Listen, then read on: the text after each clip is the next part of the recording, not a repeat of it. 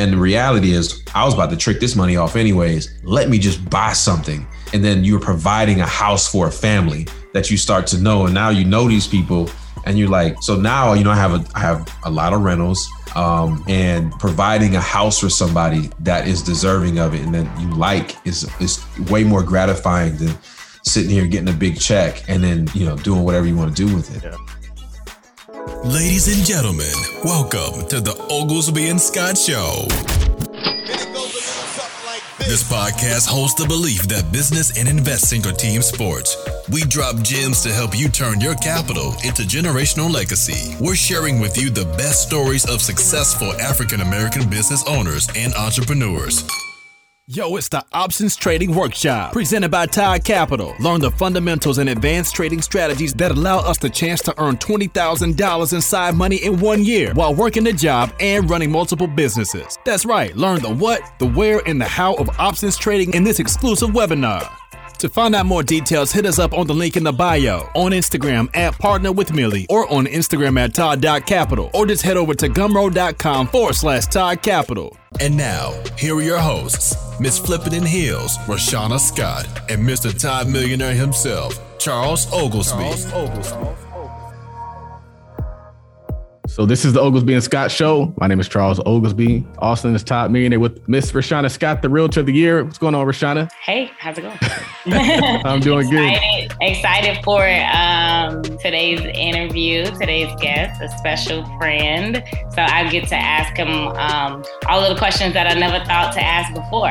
So um, Let's do it. We'll get to dive into it. Yeah, so our guest today really needs no introduction, but uh, his name is Max Maxwell. He is the CEO of Venture Atlas, which is a real estate investment firm in downtown Winston-Salem. Um, after getting his real estate license at the age of 21, he started at least 12 different businesses with varying degrees of success before building his multi-million dollar real estate company in a two year span by wholesaling and renovating properties. His Facebook group, Wholesaling Houses Elite, has over 100,000 members. His YouTube channel has surpassed 190,000 subscribers with 300 plus videos teaching people how to make money in real estate with little to no startup capital. In addition to real estate, Max is part owner of a talent agency, a software company, and is a private pilot. Max is a first generation American of Jamaican descent who grew up in Winston-Salem, graduating from West Forsyth High School in 2002. So welcome to the show, man. Man, thank you guys for having me. Uh, this is gonna be dope. I think this I think it's gonna be different, but I like it. cool yeah, we'll go ahead and get started. So, um, for those who are crazy enough to not know who you are, um, give us a little bit of um, backstory before you know the fame and fortune. You know, um, yeah. So before, I guess before everything started, you know, I mean, first generation generation American, like you said, but you know, I went to the military at 17 to 21, and then it just it, it just wasn't cut out for me. I, I enjoyed it. I enjoyed the people I met, and then you know, I got my real estate license at 21. Started working for another firm, and then I already had went to school back to back where I can become a broker immediately, but I wanted to get my feet wet. And then um, after I did a year of regular buying and selling, I decided, you know what, let me let me go into the investment side that I want to do. And then I started doing uh, property management investments, and that's just simply managing properties for people that have them, and you know finding properties for them to purchase and then rehab. And if you know anything about those times, that's 2004. Well, five is when I started my own firm five, six, seven, and then you know the world fell apart. And so I went to corporate America and did all that stuff, and then you know decided I want to solve more problems, quit corporate America, and then came home and tried to start an app to finish that, to fix those problems, and it just didn't work. And so at the age of 30, like you know almost 31, I I had to move back home with my mom, and uh, that's when I was like you know down in the dump, out depressed you know, I left home at 17. I'm finally coming back at 31. It was like, oh my God, this is crazy. And uh, so I came back, and then um, I found I found out about wholesaling, and I just became crazy obsessed with it online. And you know, went out and started taking action right away. And in three weeks, I had my first deal. And since then, I never really looked back. You know, um, real estate is a is a beautiful thing. No matter what you want to do with it, there's no there's no right or wrong way as long as you you know kind of end up keeping some at the end. Yeah, for sure, for sure. And um, before we get into that first deal, because Um, I'm interested in knowing. I think I may have heard it before, but I'm definitely going to ask you about it again. Um, even before 17, right? Like, did you grow up in the States? Did you grow up in, in Jamaica? Like, what was life like growing up? Yes. So I spent most of my time, my, my older brother and sister's sister, I have an older brother and an older sister. They were born in Jamaica. And then my parents moved to New York and they had me. And then so I spent some time in Jamaica very young. But then my, my mom had moved my sister and brother back from Jamaica to not back, but to America. And then she had my younger brother and sister who were twins. Um, but you know, we we grew up in New York. Um, and then I think it was around, I know it was 93. 93, we moved to North Carolina. So I don't know how old I was back then. Not good at math. So 93, I moved, moved to North Carolina and my dad was working for the Pepsi Corporation, part of the, the uh, corporate headquarters that moved down, down to Winston-Salem. And so I've been in Winston-Salem from that time to 17. And I always considered it my home and then obviously travel the world with that. But, you know, I, I spent, the, I call North Carolina my home. It's always been whether I lived in LA, you know, Istanbul, Turkey, whether I lived in Cheyenne, Wyoming, all these weird places that the military took me um, I've always considered, you know, uh, Winston Salem to be my home. So I'm, I'm a Carolina dude. Winston Winston Salem has a, a, history of being a pretty prosperous area for African Americans, though, isn't that right? Yeah. So the largest bus company in the country was actually from Winston Salem. It's called the Safe Bus Company. Um, and North Carolina, Winston Salem in particularly, was the home of tobacco. So it's the home of like RJR tobacco, where you get your Camel cigarettes, where where um, the Newports are made or were made. And so the largest tobacco company in the world was based right in downtown. And that's the hub of our downtown was trains coming from the fields and bringing in they would sell tobacco in there but it's always been it's always been like a, a, a cool large black affluent, affluent place and obviously an hour and a half up the road was was raleigh which was the first black wall street that they call so we, we always had like a strong, um, you know, black culture here and and and people because a lot of people worked at RJR and got to retire with benefits and those type of things. So it's it's a cool place to live. It's a small town. Our whole county has like 430, 450,000 people. So it's a small town but we're like an hour, 20 hour from uh, Charlotte and, um, you know, 30 minutes from Greensboro, North Carolina, where you got the A&T Aggies and all this stuff like that. So it's, it's a, it's a cool place. I like it. You know, it's, it's quiet enough. I can get into some mess if I want to. And then I'm close enough to some airports where I can just, just leave and go get in the real mess, you know, hit Miami, Atlanta or LA if you want to. Good stuff. So, um, diving into that first deal, like I know you said you um, found out about wholesaling and then you got obsessed. So, mm-hmm. did you invest in any type of, um, you know, training, education, guru programs before that first deal, or was that an obsession just, you know, all through YouTube University? Yeah, mostly because I had no money. Rashawn, when I said I was broke, I was I had negative money. And so it was a first real co- uncomfortable time in my life where I felt like I was like 14, 15 with zero dollars. Cause even at those ages, I was working on the weekends and all summer long. So I had some money, but here I am finding myself as a 30 year old grown man with no money. But I knew that wasn't my destiny. I knew it wasn't my thing. So when I found out about wholesaling, I mean, I went in, I found every podcast. And that's when I really got introduced to podcasts. I started finding every single podcast you can find I watched every YouTube video that was available, and I would just take bits and pieces from people that had information out there. Sean Terry, um, some of the other guys, and I started to mold it to myself, and I just started taking imperfect action. Right, I was like, "Yo, let me go try this because my back is against the wall. What what can I really lose?" They said you don't need no money, no credit, and I had neither one of those. So this sounded like it's for me. And then you know, I went driving in my first neighborhood that I moved into in North Carolina and actually found the house on the same street that I grew up on and uh, just started making phone calls to the people, found the person, and boom, there you go. My first check was like $14,000. And for me, that could have been, that might as well have been a million because you got, you had no money, right? You get zero money. And then, you know, so I got my, my first property and then my second property, I got 7,000 and I just knew it was real. And that's why I always talk about like you're one deal away. It's like, there's there's one deal that can change your entire life and that's what happened to me. You started out driving for dollars it sounds like. Yeah because i had so i don't I, I don't know if you've been there but let me tell you my story. You know i had negative dollars in my bank account. And before they really really cut your card off you got to get like negative like 200 and something right?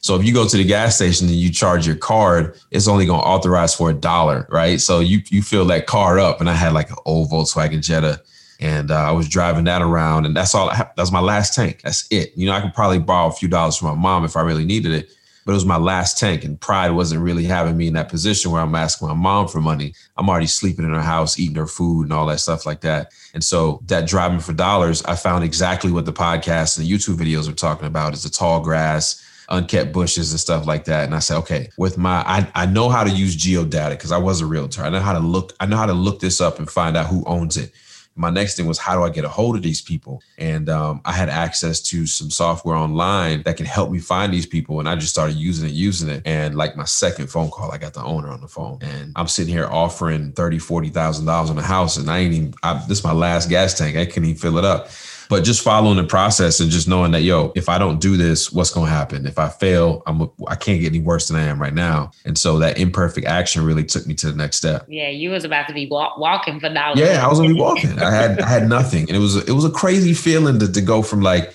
you know you're making your own money you're in the military you leave home at 17 you independent you think you've grown you know and then to cap it off you know leaving your 20s to be 30 and then your life automatically is just like done. It's like, yo, what's going on here? So I had to make some, I had to make some moves. I had to make something shake. Yeah, yeah. Um, the imperfect action, we talk about it all the time. Charles talks about it all the time. We actually had a conversation this morning about it. but um, so getting started, getting going, you know, you're a couple deals in um, what are some of the things that you were just learning or messing up like as you were getting started with those first deals? Um, if you can recall you know like and the reason why i asked is because and I'm sure you deal with this all the time with your students. Like so many people are afraid, right? Because, mm-hmm. well, what if this? What if that? What if this? What if that? Right. And so obviously you don't know how it's going to play out until you're in it, right? So what are some things um, that you can recall? You know, for me, number one was, am I making the right offer with the right amount? I knew it was worth more than I was offering. I didn't know how much it was going to cost to fix it up, but it was like, yo, if I can get this as low as I possibly can, somebody's got to be able to, to make. And I and I now that I know, I could have waited made way more money, but it wasn't even the point at that time. Like I said, the $14,000 check that I got could have been a million. Um, but you know, so not knowing the offer to make my my contract, I just pulled from online, started piecing it together. It had misspellings in it. You know, I'm dyslexic, so spelling is not my forte at all. So I had bad spelling in my contract. Had no idea what I was going to offer. I had no attorney on my side. I didn't even know that. You know, I didn't know what I needed to have because when you're when you're strictly a real estate agent, you're dealing with you know, properties that fit inside this box. And that was kind of what I knew. I didn't know investing and I didn't know a lot of this other stuff. And so really just kind of like you just taking these actions. And as I was going along, I wasn't afraid to tell these professionals that I didn't know what I was doing. I'm calling calling attorneys and saying, "Hey, look, this is my first investment property. I need help. What do I do this? What do I do that?" And so I was asking people, "Hey, you know any attorneys? You know any this?" Because at that point, they didn't have these big Facebook groups. You had you had other Facebook groups, but you couldn't. It was so bombarded, you couldn't go in there and ask any questions. And so as I was just moving along, I was just making mistakes, but almost like asking for help at the same time. And that's where I think a lot of people come off wrong in this business is they try to be like, yo, I'm a professional. This is my 30th home. No, the natural instinct for any human is like, yo, I want to help somebody. People want to be teachers. And so asking for help is actually a good thing. And you'd be surprised what a busy attorney will do for you if you come to them in a humbling way and say, yo, I need help. Oh my God. I'm so glad you just said that because I literally told that to my team um, yesterday. So my team's working through a deal. Um, one of um, the new agents on my team, and she's, you know, asking about this and that. And I'm like, listen, don't be afraid to pick up the phone and call the attorney. And, yeah. and you can say, hey, I'm just checking in. You know, do you need anything? Do you need anything from me? Right. I'm new here. So I'm just trying to make sure that things are moving along. Of course, they have me, but I'm telling them, right, to insert themselves. And, and I'm so glad you mentioned that because, like you said, you do have to humble yourself. Like I feel like you know, wholesaling has a negative um, you know, this blanket in front of it for so many reasons, right? And I think one of them is is for that reason um, in itself. So many people are trying to seemingly come off as experts or know-it-alls and acting like it is not it's not their first deal. When in reality, like it's okay. And like you said, there are people that will actually help guide you and you know will help you with you know what you don't know. You know, even to the point where I've done, I was doing like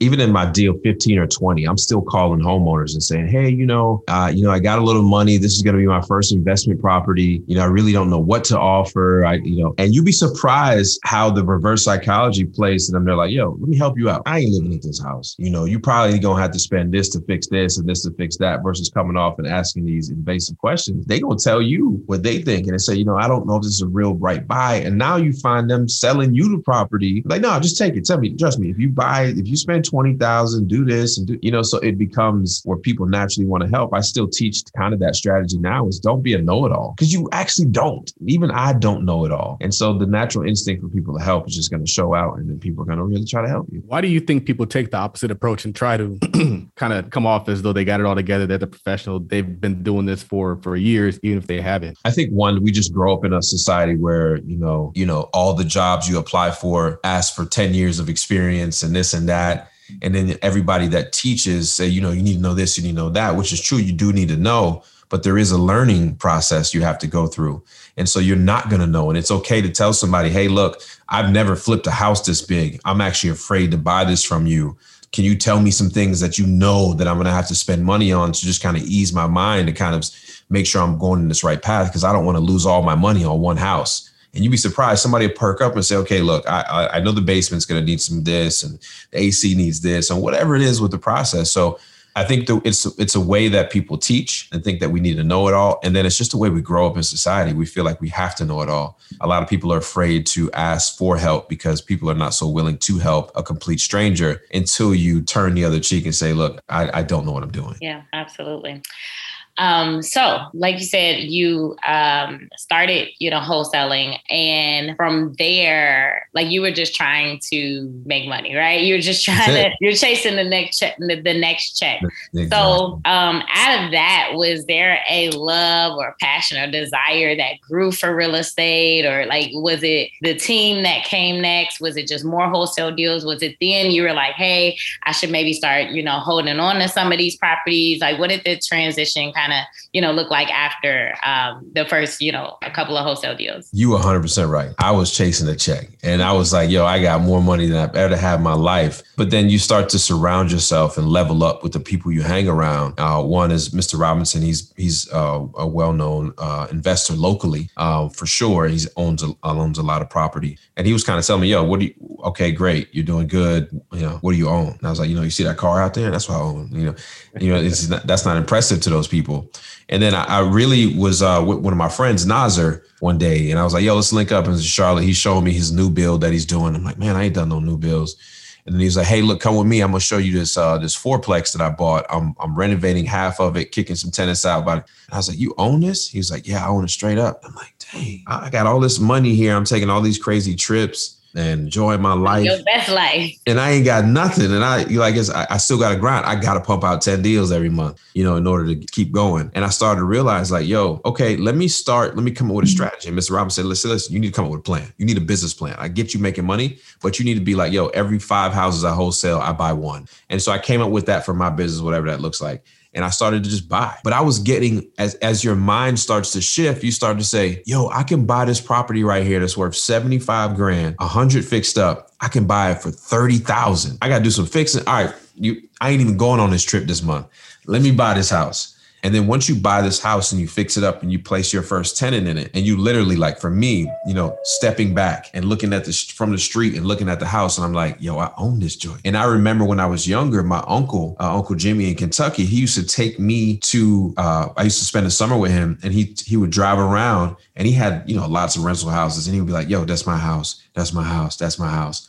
And I'm like, oh, it clicked on me. I'm like, okay, I need to be doing the same thing. And the reality is, I was about to trick this money off anyways. Let me just buy something. And then you're providing a house for a family that you start to know. And now you know these people. And you're like, so now, you know, I have a I have a lot of rentals. Um, and providing a house for somebody that is deserving of it and that you like is is way more gratifying than sitting here getting a big check and then you know doing whatever you want to do with it. Yeah. It just these days about how much of your business is wholesaling and how much is it all the other stuff that you're doing. it's days. drastically changed, right? So um, I used to be 100% wholesaling and probably up to two years ago, I was probably like 25, 30% wholesaling. the pandemic hit. Um, I, over the years, I've been able to grow my brand, some software companies, and I've been I've been able to see a lot more money than I would ever predict in my life.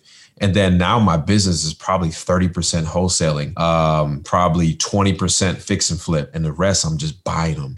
And what's cool about it is I got my brother as my COO. You know, I have other friends and families that now they have money in the pot and they're like, yo, I want this. I'm like, cool, I want to go buy it anyways. And so instead of passing this house with this crazy equity on, we're like, we're keeping it. And you know, Francis now is getting into rentals and he's buying rentals and stuff like that. And now it's like the, the team, now we almost doing this business to build generational wealth. We don't even really care about wholesaling. And a lot of my investors are like pissed because they're like, yo, you were the you were the plug. And I'm like, yeah, I'm not the plug anymore. You know, I'm kind of like the plug. And so we just changed our business model as as I started to evolve as a man. I was like, yo, it's more responsible for me to keep these, especially the ones that are like less headache. I know it, I got a great deal. Listen, I don't pass on great deals anymore. I don't I don't care if I don't have the money. I would rather give it to my brother or or a friend that has it or borrow it, borrow the money if I need to. I don't pass up on good deals anymore. I keep them. Mm-hmm. Yeah. Hey ladies, this is Rashana Scott. And are you looking for a community of women real estate investors? If so, I want to take a quick second to share with you Infinity Membership. Sorry, fellas, but Infinity Membership is a women's only online community for newbie and experienced investors. Come let your hair down and join a non judgment zone sisterhood where all of your questions about investing in real estate get answered. This is also an opportunity to learn from the best of the best. Other seasoned and successful women in the industry share their success tips often. Our live group sessions are twice a month, and we support each other daily within our private Facebook group. Our sessions range from driving for dollars to working with contractors to out of state investing, raising private capital, marketing your deals, and so much more. Does this sound like something that you've been looking for? Well, we would love to have you. For more information, visit us at bit.ly forward slash infinity membership. Again, that's bit.ly forward slash infinity membership. So, the software company, can we yeah. talk about what it's like to build a software company? And you know, I, and, uh, why? Uh, yeah, yeah. So a lot of people don't know. So when I was when I got started late 2016, and I was a, I was a bondsman. I'm actually still a licensed bondsman in North Carolina. And so I had access to data that people didn't have for other reasons. And so I started working with this company that I was working with as a bondsman that we would check people's records and the indemnitors and the family members as these people get out of jail because people like to skip out on you. And so one thing that I don't think a lot of people know about as a bondsman like say somebody's bond is 50,000, okay? You're going to charge them anywhere between 3 and 5,000 to get them out of jail. Percentage of that goes to insurance company, you keep some of them. But you're on the hook for this 50,000.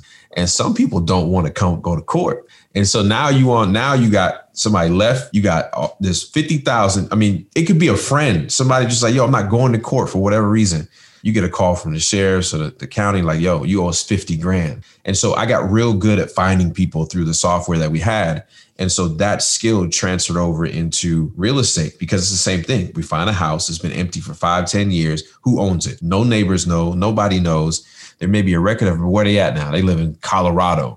And so I started using that software that I had to skip trace these people, like how we would skip trace, you know, people that wouldn't go to court when we bond them out. And that's where the word skip tracing, because when somebody doesn't go to court, they're called a skip. They skip court mm. and you got to trace them down.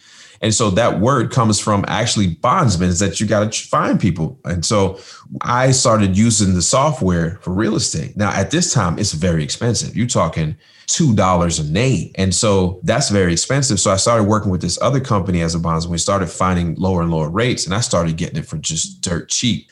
And I started telling my friends, yo, I got this place where I skip trace these numbers for you. And I started letting them use the software. And then I got to a point where I woke up three o'clock in the morning. I was like, how many other people need this service? And so, like, my friends would send me a list of 5,000 names, and in 20 minutes, I get them back everything. And I wasn't even charging them. I was just giving what it cost me. And I said, I could turn this into a business. Here goes the entrepreneur side. So, three o'clock in the morning, I build a website. My first month, I make like forty thousand dollars selling skip tracing. I said, "Oh my god!" And then and then it got to a point where it was so big. And then I met Justin and Vince, and they were working on this other product, and I started infusing my ideas into this product, and we created a company called REI Reply, which is ringless voicemail, text messaging. It's kind of like a mini CRM, and we just started solving problems in our own business because you got Justin comes from the mortgage industry. They're all real estate investors. Vince comes from uh, financing. And so they had all these skills that I didn't have. But then I started to merge it. And I was like, I have a community that we can use these products. And so we started building these products and they started to work. They started to, other people started to use them and it started to make getting deals easier. And you know now now bulk skip tracing everybody has that, but I had the first legitimate website where people can like yo know, submit skip tracing and get results back in 24 hours or less. And so building those software companies, you know how we talk about seven streams of income, right? A lot of people think it's like, okay, I'm gonna do this today, I'm gonna go do trucking tomorrow, I'm gonna go to Toro today. No, it's all within real estate for me. All seven are within the same grasp of what I do in my daily stuff. I just solve problems in the different fields. And so now I have X amount of streams of income, all this cash coming, I got to spend it somewhere. Because I tell people all the time, I say, real estate don't make you rich, it makes you wealthy. And so you got to know how to go out there and actually get these deals to build wealth. I can bring money from somewhere else. A lot of people say, yo, so many millionaires are, you know, X amount of millionaires created in real estate. It's because the equity they have in their property, the regular folks live in California, they may have a half a million dollars in equity, especially right now, how prices are crazy going on houses. So I was like, listen, I got when I I started taking that money and started moving it over. But building software companies is something I tried when before. It's what got me broke in the first place. So it was cool to build a software company, cool to hire more employees. I don't even know how many employees we have on a daily now because we have a bunch in support. I would say we probably have 12 employees running uh, two of those companies over there. And so, but it, it, wouldn't work without Justin Vince for sure. Those guys are the, the, my, my secret weapon. And when you built the website, like you said, the first month where you made 40 grand, at that time, you were literally, you were still sending people's lists to the other company. And then you were just like upselling that. Mm-hmm. I was getting it for three cents and I was selling it for 25, 35, and 45 cents, depending on the size of your list. And so the margins were crazy. And so so I was doing this as I was making, as I was wholesaling. And so I, I don't think I ever told a story before. And so I was making, uh, there was months I, I'd make a hundred thousand dollars in just skip tracing. And so it just became so big that I'm glad Justin and Vince was able to take it over. So now when I met Justin and Vince, I said, listen, I got this company over here that's making dumb money. I got no time to deal with it. It was crazy. I was making just as much money in skip tracing as I was in wholesaling, but I didn't want anything to do with the software side of it because I was like, yo, real estate's fun. I want to keep doing this. And so with those guys' brains, they were able to take it over. I split the company up. We divided up. We own it all, everything equally. And it's it's still today. It's growing. It's still re- reliable. And now one thing that's different about our skip tracing company is we actually own the data. We're not reselling someone else's data. We spent over close to a million dollars buying the data set of the entire country. We actually um, spent a lot of money back about two and a half years ago. So we weren't just reselling someone's data. And with Justin being a data scientist in real life, like through actual degree, not just giving himself that title, he was able to use this uh, use the software and the data that we bought to, to to mold it into real estate and you know we have predictions on when somebody buys a car how often they move do they check their mailbox all types of things that most people don't have access to. And so we were able to build two successful companies outside of that. And um, but now I enjoy building companies more than I enjoy real estate, believe it or not. Like I've kind of figured real estate out. I understand it. Buy low and keep it. Don't sell it. Low and keep it.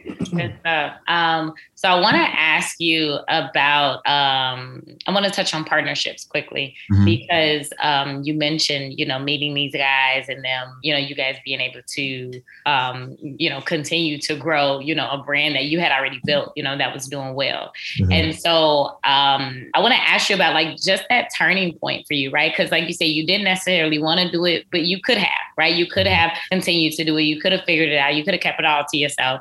Um, but then also meeting them and then trusting the fact like hey these are good partners and this is what i see and all of that. Like i want to break that down a little bit because again you did not have to, to share the wealth but you did. Yeah you i know that i'm not that smart in in in all fields of things. And so I, when you read books and you study some of the biggest business people they surround themselves with people that are smarter than them And those two guys are definitely smarter than me. And so for me, it was like I can have all of this pie, which is great. The pie tastes good. I'm getting good money every month. Or if I truly want to build a company that I can exit one day, then I need to bring on other people who know how to get to that finish line. And so for me, I, I was, it wasn't a pride thing for me. I took a shot in the dark. I met these guys one time and we started sharing so much information. Then it came a brotherhood and it just grew into where we trust each other. And these guys handle millions of dollars and I don't even see it. You know, that's the type of trust we have now. But it's cool to be able to just find people that are genuine family people that will work with you and don't try to get over on you. And it's just like, that's where you got to get that. But in order to find those people, you got to have this blind trust. Yeah. Cause it doesn't, it's not like it comes with a stamp certificate say, hey, this person's trustworthy. You got to go out there. You got to meet a lot of people. You got to trust a lot of people. You got to get disappointed a lot until you find the ones that are re- really ready to work with you. And, you know, I, I enjoy what I do, my portion of, of the business you know, growing the brand, going out speaking to people. Um, I'm the marketing side, you know, and I bring the ideas back too. But these guys are brainiacs, and for me, my my portion of is I'm the face man, I'm the front man. I go out there and I and I teach people how to do these, do do it. And then because I've never sold something just because somebody wanted to give me a lot of money, my audience trusts me, and I won't talk about it or I won't try to promote a product unless I actually use it. And so it, it was nothing better than building our own software. You know, three black guys owning the software company in real estate. And so that is just different. And I, and I enjoy, I enjoy every day of it. Yeah. And in order to, like you said, um, attract those people. Like you all you also have to be that person too right? Yeah. like in order to find those people you have to be you know that type of person like you said to attract people with in- integrity you know good intentions good work ethic um and all of that good stuff. I would i would hope i have all those characteristics. Um 190000 youtube subscribers how does the business of youtube work? So we're actually at like 240 now. Um, and the business of YouTube is cool. I'm, I'm glad we're talking about these things. I, I really only get to talk about real estate all the time. So YouTube is an interesting thing. So when I started on YouTube, I think the reason why I boomed for a couple of reasons, and this is just me being very transparent. Um, I was a young black guy talking about real estate. And at this point, I think a lot of people hadn't seen that yet. I think they may have seen older gentlemen. They've definitely seen white guys do it. And that's who I watched to learn how to do it, like learn real estate. But what happened was, I think that the, the our community was so hungry, and um, you know, it's, it's kind of like the reason why the Black Panther movie was so successful. You got to see superheroes that look like you, and so people were looking at me and was like, "Yo, if this guy can do it, I can do it too." And I was so happy to be that that that uh that opportunity beacon for people where they could be like, "Yo, if this guy can, I can." And then I wasn't stingy. I wasn't stingy with the information. And I had no intentions at the beginning that I, who, who, whoever wakes up like, yo, I'm gonna be a YouTuber.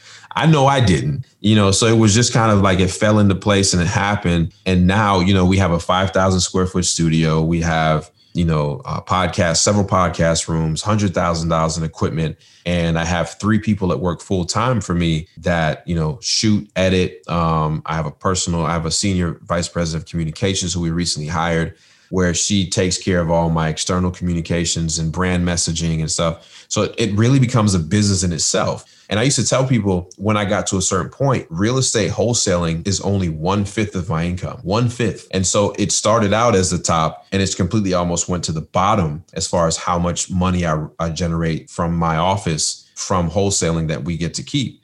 And so the brand, me personally, I think everybody needs to develop a brand. Rashana is developing a brand. She has her brand. You know, when you see Rashana and you hear Rashana's name, you know what she's synonymous with, right? And so I think it's important because a brand is something that no one can ever take from you. And if you build these trust with these people, then you can go out and do whatever you want as far as partnering and selling and creating a business. You know, I just I just bought a, a, a historically back uh, meat market and I'm going to build that meat market back up and I'm going to use my brand to sell steaks. And you know, you just never you, you don't think about that you can do these things, but that's the road you can go down. You can do these things. And I and I, I tell anybody that I meet, I said, listen, I, not even if you don't want to be a YouTuber or, or out there like that, you can be you can build a brand within your city. You can be build a brand just in Chicago. That yo, I'm the number one real estate person, period. And that brand could just be you can be a beacon of light in your in your city. So everybody needs to go out and build a brand. That doesn't mean you need to be like a guru, don't need to be selling things. You know, I'm just saying there's a brand associated with you, whether you like it or not. You might as well be intentional with it and build something nice. Good stuff. Good stuff. Todd Capital presents the Vending Machine Business Webinar. You can only have one job, but you can have as many vending machines as you want. This is your chance to see how we do business and how you can start your very own vending machine business. Avoid the mistakes we made and start winning. You'll be shown how we find, negotiate, buy, and manage our vending machine business, generating thousands per month, and how it has unlimited scale. To find out more details, hit us up on the link in the bio, on Instagram at Partner with Millie, or on Instagram at Todd.capital, or just head over to gumroad.com forward slash Todd Capital. And so obviously from there, like I said, the YouTube started and then the community started mm-hmm. to grow. And then from there, um, I mean, what did what did I guess the the next phase of growth look like? Was it just continuing like wholesaling like when you get to a certain level and I, I, believe i'm there now like when you're like okay i've gotten this success um, this is working this is working it's it is like what's next right? What's next? And walk us through that. You know for me i'll be honest when when the uh, covid hit and i would just we were just fresh in a brand new 8000 square foot office we just spent like 200 grand renovating and COVID hit, I was upset at first. And then for me, it was like, I need this break. And so, if most people don't notice, I took an entire year off from really creating constant, constant con- uh, content and putting out things. And it was natural because it was like everybody was like, okay, everything was stopped. Do I regret it as an entrepreneur? I regret it a little bit uh, because who knows where I would be if I kept going but I enjoyed it because I got to relax. I didn't I didn't have to put out a video every every other day, and it's that's that's hard to make videos that actually you know people want to watch.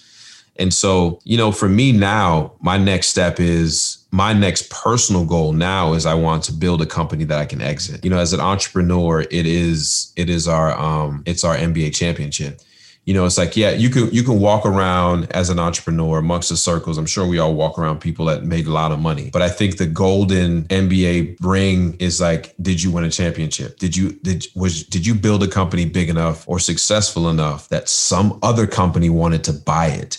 And I think if you can build that, and that's my goal is to sell a company for X amount of dollars. And so I'm I'm always jabbing. I'm learning every day. I'm I'm peeking into other industries. I'm scaling what I'm doing. Um, I'm working on a dope TV show right now. Um, I never talked. This is the first time I talk about it. I'm working on a dope TV show right now, and has nothing to do with real estate. And um, I'm talking to some very interesting people that I have just like they gonna call me Mr. Green Light, basically. But you know, it's it's been cool. You know, we've done other things. Like Dave and I, we have an agency where we represent talent. And uh, we we sold a show to Snapchat for a lot of money, um, almost a million dollars. And you know, it's just these things that we we do. We try to level up all the time. But for me, you know, I'm glad I took a break. Um, I'm coming back fired up as ever. And, you know, I'm really still trying to, you know, here, here's one thing I will say, Rashana, is that and I'm not even like crazy rich compared to my peers, right? Like I don't have $50 million.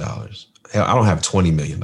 I might be worth, you know, a certain amount of money. But after you have a after you have a certain amount of money, you start to realize, this is gonna sound so cliche for anybody sitting at home, like I haven't made it yet. It's not about the money. It's it's because at the end of the day, once you've done tricking off all the money you want to trick off, all the trips you can take, all the things you can buy. And I'm not even really a flashy person in real life. I don't even, I don't, I wasn't raised like that.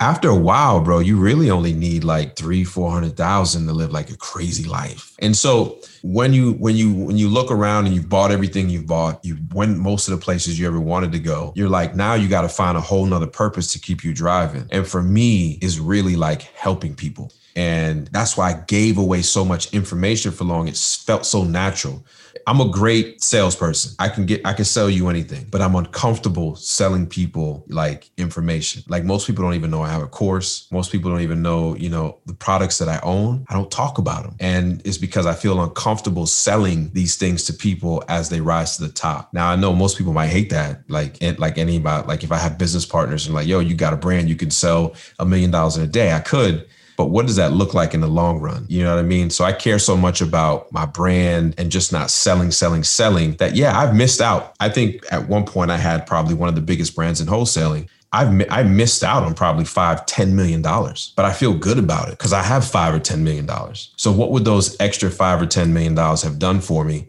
if I if I kind of just sold everything. And and I wouldn't have been able to meet, you know, such genuine beautiful people if everything that I offered was behind a paywall. You know what I mean? I spent I spent 9 months straight on the road flying to cities for free doing pop-ups when it was like not the cool thing to do. I know people do it now, but it was like I spent 250,000 miles in an airplane flying from city to city, Atlanta, Houston, LA, you know, Florida, you, name it. I was popping up in cities and I would tell people, yo, meet me here at six o'clock. And we would have 200 people show up and I would just take questions left and right from random folks about real estate and take and I spent an hour or two taking pictures after. And that became how I got to know people and how I got to meet some beautiful people, even people now that I even do business with. So you know, I know you had a question that had nothing to do with that, but you know, it was just like, you know, my my what's my growth path? I, I just want to help people. I want to do it in a big way because I think if we can if we can make helping people contagious, I think that will combat a lot of our problems that we have in this world. Um, given all your success and all the great things that you're doing, what is something that you struggle with on a daily basis? A lot of people don't know I'm actually an introvert. um, I'm actually I'd rather be at home right now by myself you know and so that so because um and it's like a it's a switch i could turn on. I actually like to go on vacation and do nothing and just be by myself. I like that type of stuff but then i actually kind of like people too you know what i'm saying? So it's like so my circle is kind of small I hang out with a very select amount of people, but I like my alone time. I like driving in my car by myself with no radio, no music, no nothing, and just thinking. And so I struggle with um, wanting to go out and network as much as I know I should be. And you know, that's it's it's a it's a downfall for me personally. But you know, um, I try to overcome it with other ways. But yeah, I'm a I'm a real introvert in real life. Um, in terms of your Jamaican heritage, mm. um, to what would you credit that with your success and just the great things that you're doing? Doing? You know, my mom had two, sometimes three jobs. And growing up, I never felt broke or poor. I never came home the lights off. We always had food on the table. My mom took care of five kids by herself. And so I remember my mom used to sand drywall when she got home from her nursing job or her CNA job. And so, you know, I talk I, and I visit Jamaica a lot, and I tell people this all the time, and people, some people take this the wrong way. I say, um, America is, is not the land of opportunity; it's the land of lazy ass people. And the reason is is because in in my country in Jamaica, where you when you're in order to just live, you have to work hard, and this is all types of countries um, just to just to baseline make it you got to work hard. And so when when people who are foreigners that come to america they realize that if they work hard they're rewarded with it. And so they come over here and that's why you see you know three years somebody owns a gas station and, and you say like damn he just got here. And so we have a different work ethic built into us. Not this is not everybody i'm just talking the majority. You know so i think that seeing my mom work hard allows me to normalize working hard and um, so it's not a foreign object to me. Like I don't want to go home at five. Like it's not a desire to me. I don't have no kids. I don't have no wife. It's why am I running home at five? And so um, I like to work. I like to build things, and and being able to do that, I think, is deeply rooted in just my Jamaican parents. You know, there's a joke going around. Jamaica's got eight jobs, right? Mm-hmm. And so mm-hmm. that's that's kind of you know what I've seen as normal. So I like to hustle. Um, also saw that you were going to Ghana and looking at real estate, and there's a misconception about Africa and real estate. But I've seen some really nice homes in Ghana. I've seen some really nice homes in Nigeria. Um, what's what's it like over there? I'm actually going back Sunday. I want to be over there for two weeks. Um, so so Ghana is a beautiful country. Um, I when I did my DNA test, I'm like 43% Nigerian, right? And but Ghana is a beautiful, beautiful country, and um, it's the number two economy, I believe, in that continent. It's the number two safest country in that continent, and they're so welcoming of people back to their the motherland. And so um, I went over there. I met some great people. A guy named Gus who owns Cameo One uh, Realty Homes and now development. Um, and so, you know, it's it's a beautiful place. They got luxury real estates popping. And me going to Ghana is kind of like when I went to Ghana, it was like me going to go watch a movie for the second time. And I kind of knew I know the path where they're going. I know the services and the things they will need.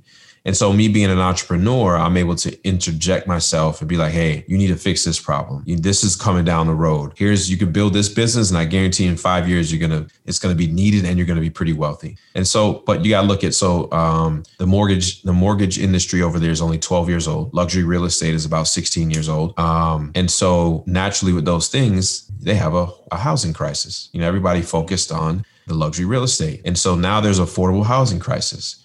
And so now I'm, I'm, going over there to partner and talk about how we can solve the problem for the school teachers. They have a teachers union.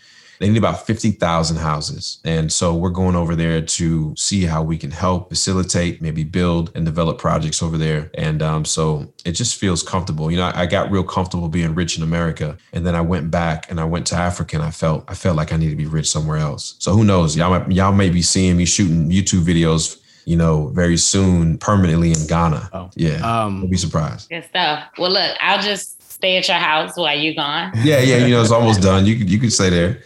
I won't put no furniture in it though. That's on you. You'll come back. I'm gonna have a whole short-term rental operation running out of the, oh, out of the you gotta, right. You gotta, just take care of my horses. That's all. Look, I'm put the horses on Turo.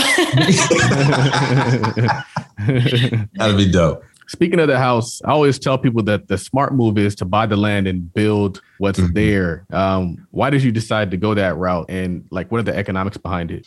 Yeah, so it was more than I ever. Right, we've at this point we've built like small three two bedroom houses. Um, but I originally bought 17.4 acres and then I started buying the neighbors' lots next to it. So I have a total of almost 22 acres now. And um, I got a great deal on the land. That's what started it. And I, it started as a great deal. Um, I paid under 70 grand for 14 something, 14 point, no, no, 17.4 acres. And then um, that's where the problem started. I thought I was going to go in there and start cutting down trees, and then the city and the state was like, "Nope, you need a uh, you need a retention uh, and all this stuff." And so I had to end up digging four big ponds, some of them as deep as 18 feet. Um, and uh, so I spent a lot of money. I spent close to 100 grand preparing the land just for the just for building, and then I start I it's crazy. I had ordered my lumber package. Sorry, I got my quote on my lumber package in March and then of last year. And then September when I purchased it, it was up 83%. Still a lot lower than it is now. And so the build cost me more. I spent a little over a million dollars so far. And so I, I built, I got the land prepped, bought the land, built a, a 10 stall horse barn. Um, I have a new YouTube studio gym uh, in another building behind the house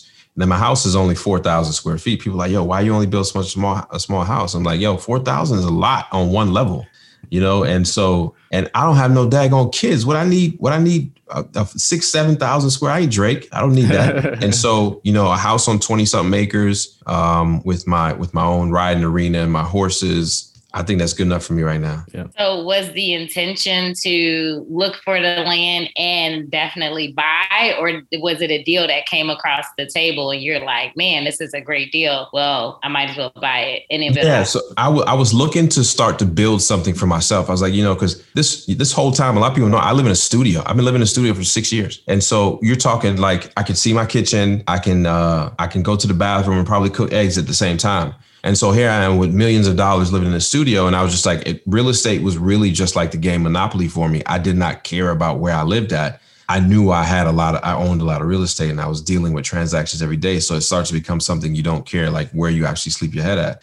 And so um, I was like, you know, let me let me go, let me build me a house. I didn't know what size house I wanted. I didn't know how big I wanted. And then this this deal came across my desk and I said, buy it. And I bought the property and I said, okay, let's build. And so I never had the intentions to build something on this much acres. But the cool thing is, I own 20, 20 something acres in the city. Um, and so my driveway is crazy. My driveway is in the city. My house sits in the county. And um, and so because it's so big, well, the house, hopefully they, won't me pay city taxes on the house. But um, it was a deal where I'm now three miles from my airport where my plane sits. And I, I have the hangar. I own the whole 20, 27,000 square foot hangar.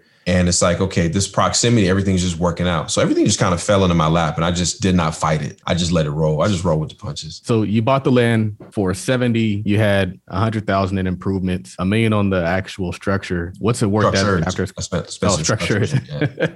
what is it worth after it's completed though? I want to, I, it's market's crazy right now, right? I have no idea, but I was hoping for like 1.6, 1.7 million. Okay, so you built and, in and about just it. being conservative because there is no ranch, so it's a ranch. There's no ranch that has a 10 stall horse barn, a riding arena, a 4,000 square Right. foot house, Right. a gym. You and the know, appraiser is gonna pull up and be like, "Man, what is going on here? Can I spend a night?"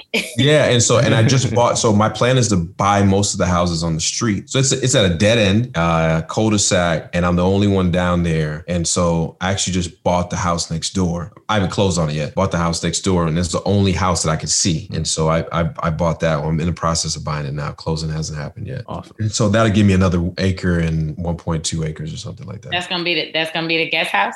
That's where eventually, uh, I'll ha- if I have kids, I want to have kids one day that the nanny can live. Dope. So before we wrap, I want to ask you about flying in the plane. What does that do for you? Because um, it seems like it's a hobby. It's kind of an expensive hobby, I'm sure. But uh, so why do you keep that up? So it's really not an expensive hobby. And so uh, I have a nonprofit called First Influence, where it's around it, it. It deals with children, where we love to be their first positive influence. And so what we do is we work with horses and aviation. And so what we do is we buy horses that have been mistreated, that are sick, and we get these horses back to health and we allow the kids to do it. Now, these horses, you know, they measure horses by hand, right? So these horses are 14, 15, 16 hands tall. And you can imagine a 10, 10 year old kid barely comes to the, the thigh of the horse. And they have to rehabilitate this horse back to health. And they create this bond with this horse. But what this does is it allows them to see that they could conquer things that are much bigger than them. It's just a small thing that you have to kind of program in their head. And another thing is we take kids because my airport is literally behind the the north side of town. They call it like the hood. And so that area, the, these kids that live around here have never flown in a plane, never seen a plane, definitely never seen no black pilot. And so piling, getting your license is not expensive. It could cost you anywhere from eight to ten thousand dollars. It all depends on your your ability. So it's it's not expensive relatively, right? And you don't pay it all at once. You pay it as you go. You pay by the hour. Two, planes don't have to be expensive. My first plane was $27,000. They have 20 year financing on those planes. And so um, my plane now is a custom plane. It is like over 300,000. But w- once you have the plane, it's not that expensive to maintenance it. And so because of these misconceptions that it's only for the elite, like, you know, everybody thought golf was expensive. Golf's not expensive. You go buy some damn golf clubs and you're paying like $40 a play. That's not expensive, but just because we heard it so many times, we believed it. And so my thing is to get more African American kids exposed to aviation, whether it's flying or being uh, mechanics on planes, and then also exposing them into you know the Western world, riding horses, and teaching them the true history of like cowboys and stuff like that. But uh, aviation is cool. I and it's it's not just a hobby. Um, I use it to I I have some. I was at a rehab the other day in South Carolina. I jumped in my plane. What would have been a two hour drive, I'm there in 20 something minutes. And so I can, if I need to go to Atlanta, Atlanta is, I got to fly to the airport. I got to go to the airport, wait, wait commercially, you know, get on a plane for a 45 minute flight. No, I get in my plane, hour and 20 there and an hour and 20 back. Yeah. And so just being able to move, I can go to the lunch. I can go to lunch at Myrtle Beach, right? Which would be a three, four hour drive. I can go to lunch and come right back and you would never know I was going. And so the freedom to be able to do that is amazing. Plus, eventually everybody's going to be flying soon. If I live old enough, we all going to be flying anything. Mhm. And then the time that you say too. Exactly. Right. So we start to value our time way, way more. And so we can do that. Good stuff. Good stuff.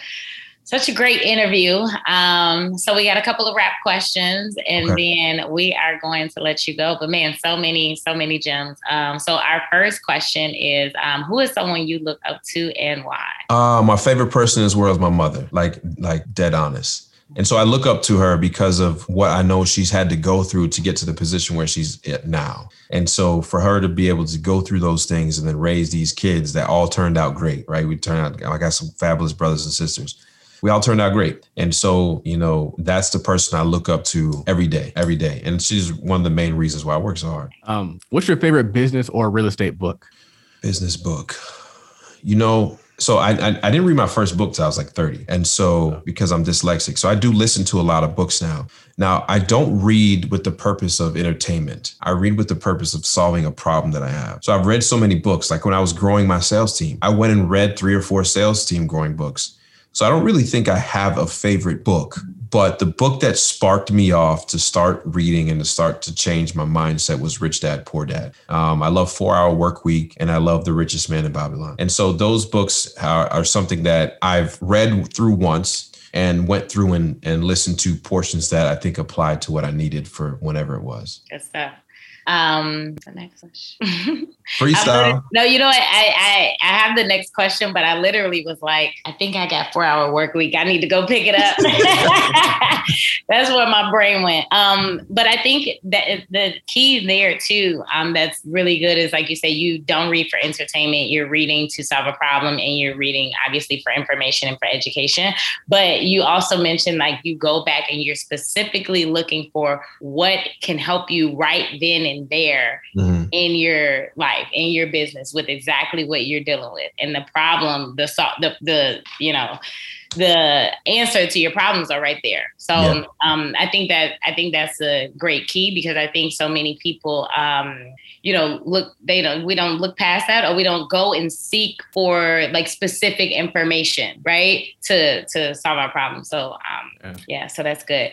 So or if you have a problem, you're out here asking just some random person for for their opinion instead of going to an expert. So. Yeah, I need I need to get an expert opinion. Yeah, good stuff. So um, what sets apart successful investors from those who fail, give up, or never get started? Yeah. So people that one, they don't invest in themselves. And so yeah, I was in Africa the other day and they were like, um, they start they kicked off the, the I, I, did a pop-up in Africa, by the way. I'm gonna put that on record. I'm gonna do some Soulja Boy stuff. I think I'm the first one to do a pop-up in Africa. Um, but anyways, um, she was like, she said, what is the best investment on earth? And this guy said, yourself. And he was 100% right.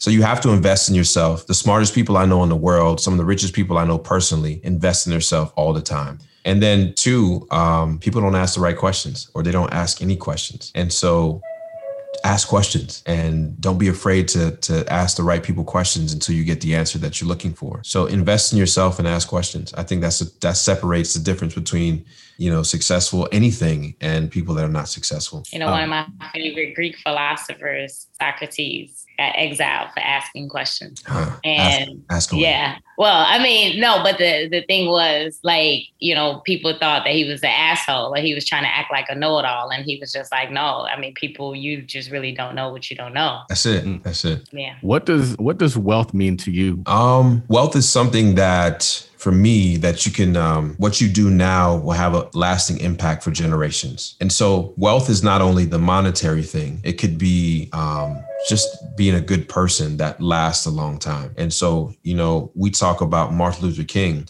He didn't die a wealthy man, but he he was able to give wealth beyond the time of his death. And so, um, wealth is that. Now, what's important, the type of wealth that we need to be focused on as Black people is the generational wealth that you can pass on, and it is the money. And so, we need to start um, being able to trickle money down and not up. You know, I'm probably in my family, I'm the first millionaire and money had to go back up to take care of things that you know that are deserving of being taken care of but we're taken care of that way. We need to be when i pass away and leave something i need my grandkids grandkids to still be you know benefiting from what i did when i was here. And so a lot of us a lot of us have a very short time frame of what they're trying to invest for and me personally, what I've learned through reading and my mentors is you need to have a hundred year investment plan, mm-hmm. 100 years. And there's very few people that live to be 100 years old. But if your investment plan now is to last 100 years, you'll be able to build generational wealth. I mean, you want people to talk about when you're dead, anyways, right? right. Listen, that's legacy. That's how you stay alive. exactly. You know, legends never die. That's exactly right. Got to keep, got to keep giving. People still eat off Michael Jackson's joints. Good stuff. Good stuff. Man, great interview. Great interview. I enjoyed it. Um, yeah, I learned some stuff about you that I did not know. We got a couple of exclusives on the interview. So yeah, no, this is good. Thanks so much for sharing. Um, you know, we learned a lot, and I'm sure the listeners appreciated um, that that other side of you, right? Like that that transparent side, and just, seeing, you know, more, there's more behind the man on YouTube. So um, yeah, we appreciate it. I thank you, and and it's dope you guys are doing live because it's uh it's actually hard to do a live show. And so that's cool that you guys are doing it. So Rashawn and Charles, I appreciate you guys having me on. I don't know why it took so long, but we're here. I ain't mad. Um, where can people find you? Where can they follow you? And where can they support what you have going on? Um, you know, anything you got, any anything, any platform you love being on, just search my name, Max Maxwell. I'll pop up. I would enjoy a follow. Subscribe to my YouTube, search Max Maxwell. I love that. I'm trying to get to 350,000 subscribers by the end of the year. And because I've been slacking, um, I haven't I haven't got there. So if I can get like a hundred more subs, let me see where I'm at right now. I'm gonna put your people to the test. Yeah, yeah. I'm, I'm at uh, I don't even know how many subs I have. I'm at 242,437. I need 242,537 by the end of the day and I'm sure your people can help me out. We're gonna make it happen. I appreciate it. So uh, we'll definitely have all his information inside of the show notes and um, all the ways that you can contact him that way. Thank you guys for tuning in. Make sure you like, like, and subscribe to the show. Leave us a rating and review. We like five star reviews. My name is Charles Oglesby with Miss Rashana Scott, and we are signing off. What's going on, podcast listeners? This is your man, Donald the Voice, the official editor and podcast producer. And listen, I just had to come in and tell you that we appreciate your listenership. And I want to give you a special offer for listening to this podcast. If you have voiceover, podcast, or video editing needs, let's talk. You can go over to donaldthevoice.com forward slash contact, and I'll be happy to talk with you about what you need and how I can serve you. You want to sound good and look good so that people can feel good and do good as a result of listening or watching your content. And I'm here to help you you make that happen. So let's talk. Go over to donaldthevoice.com forward slash contact and we'll talk. Have a good rest of the day, evening, morning, whatever time it is. And I'll talk to you soon.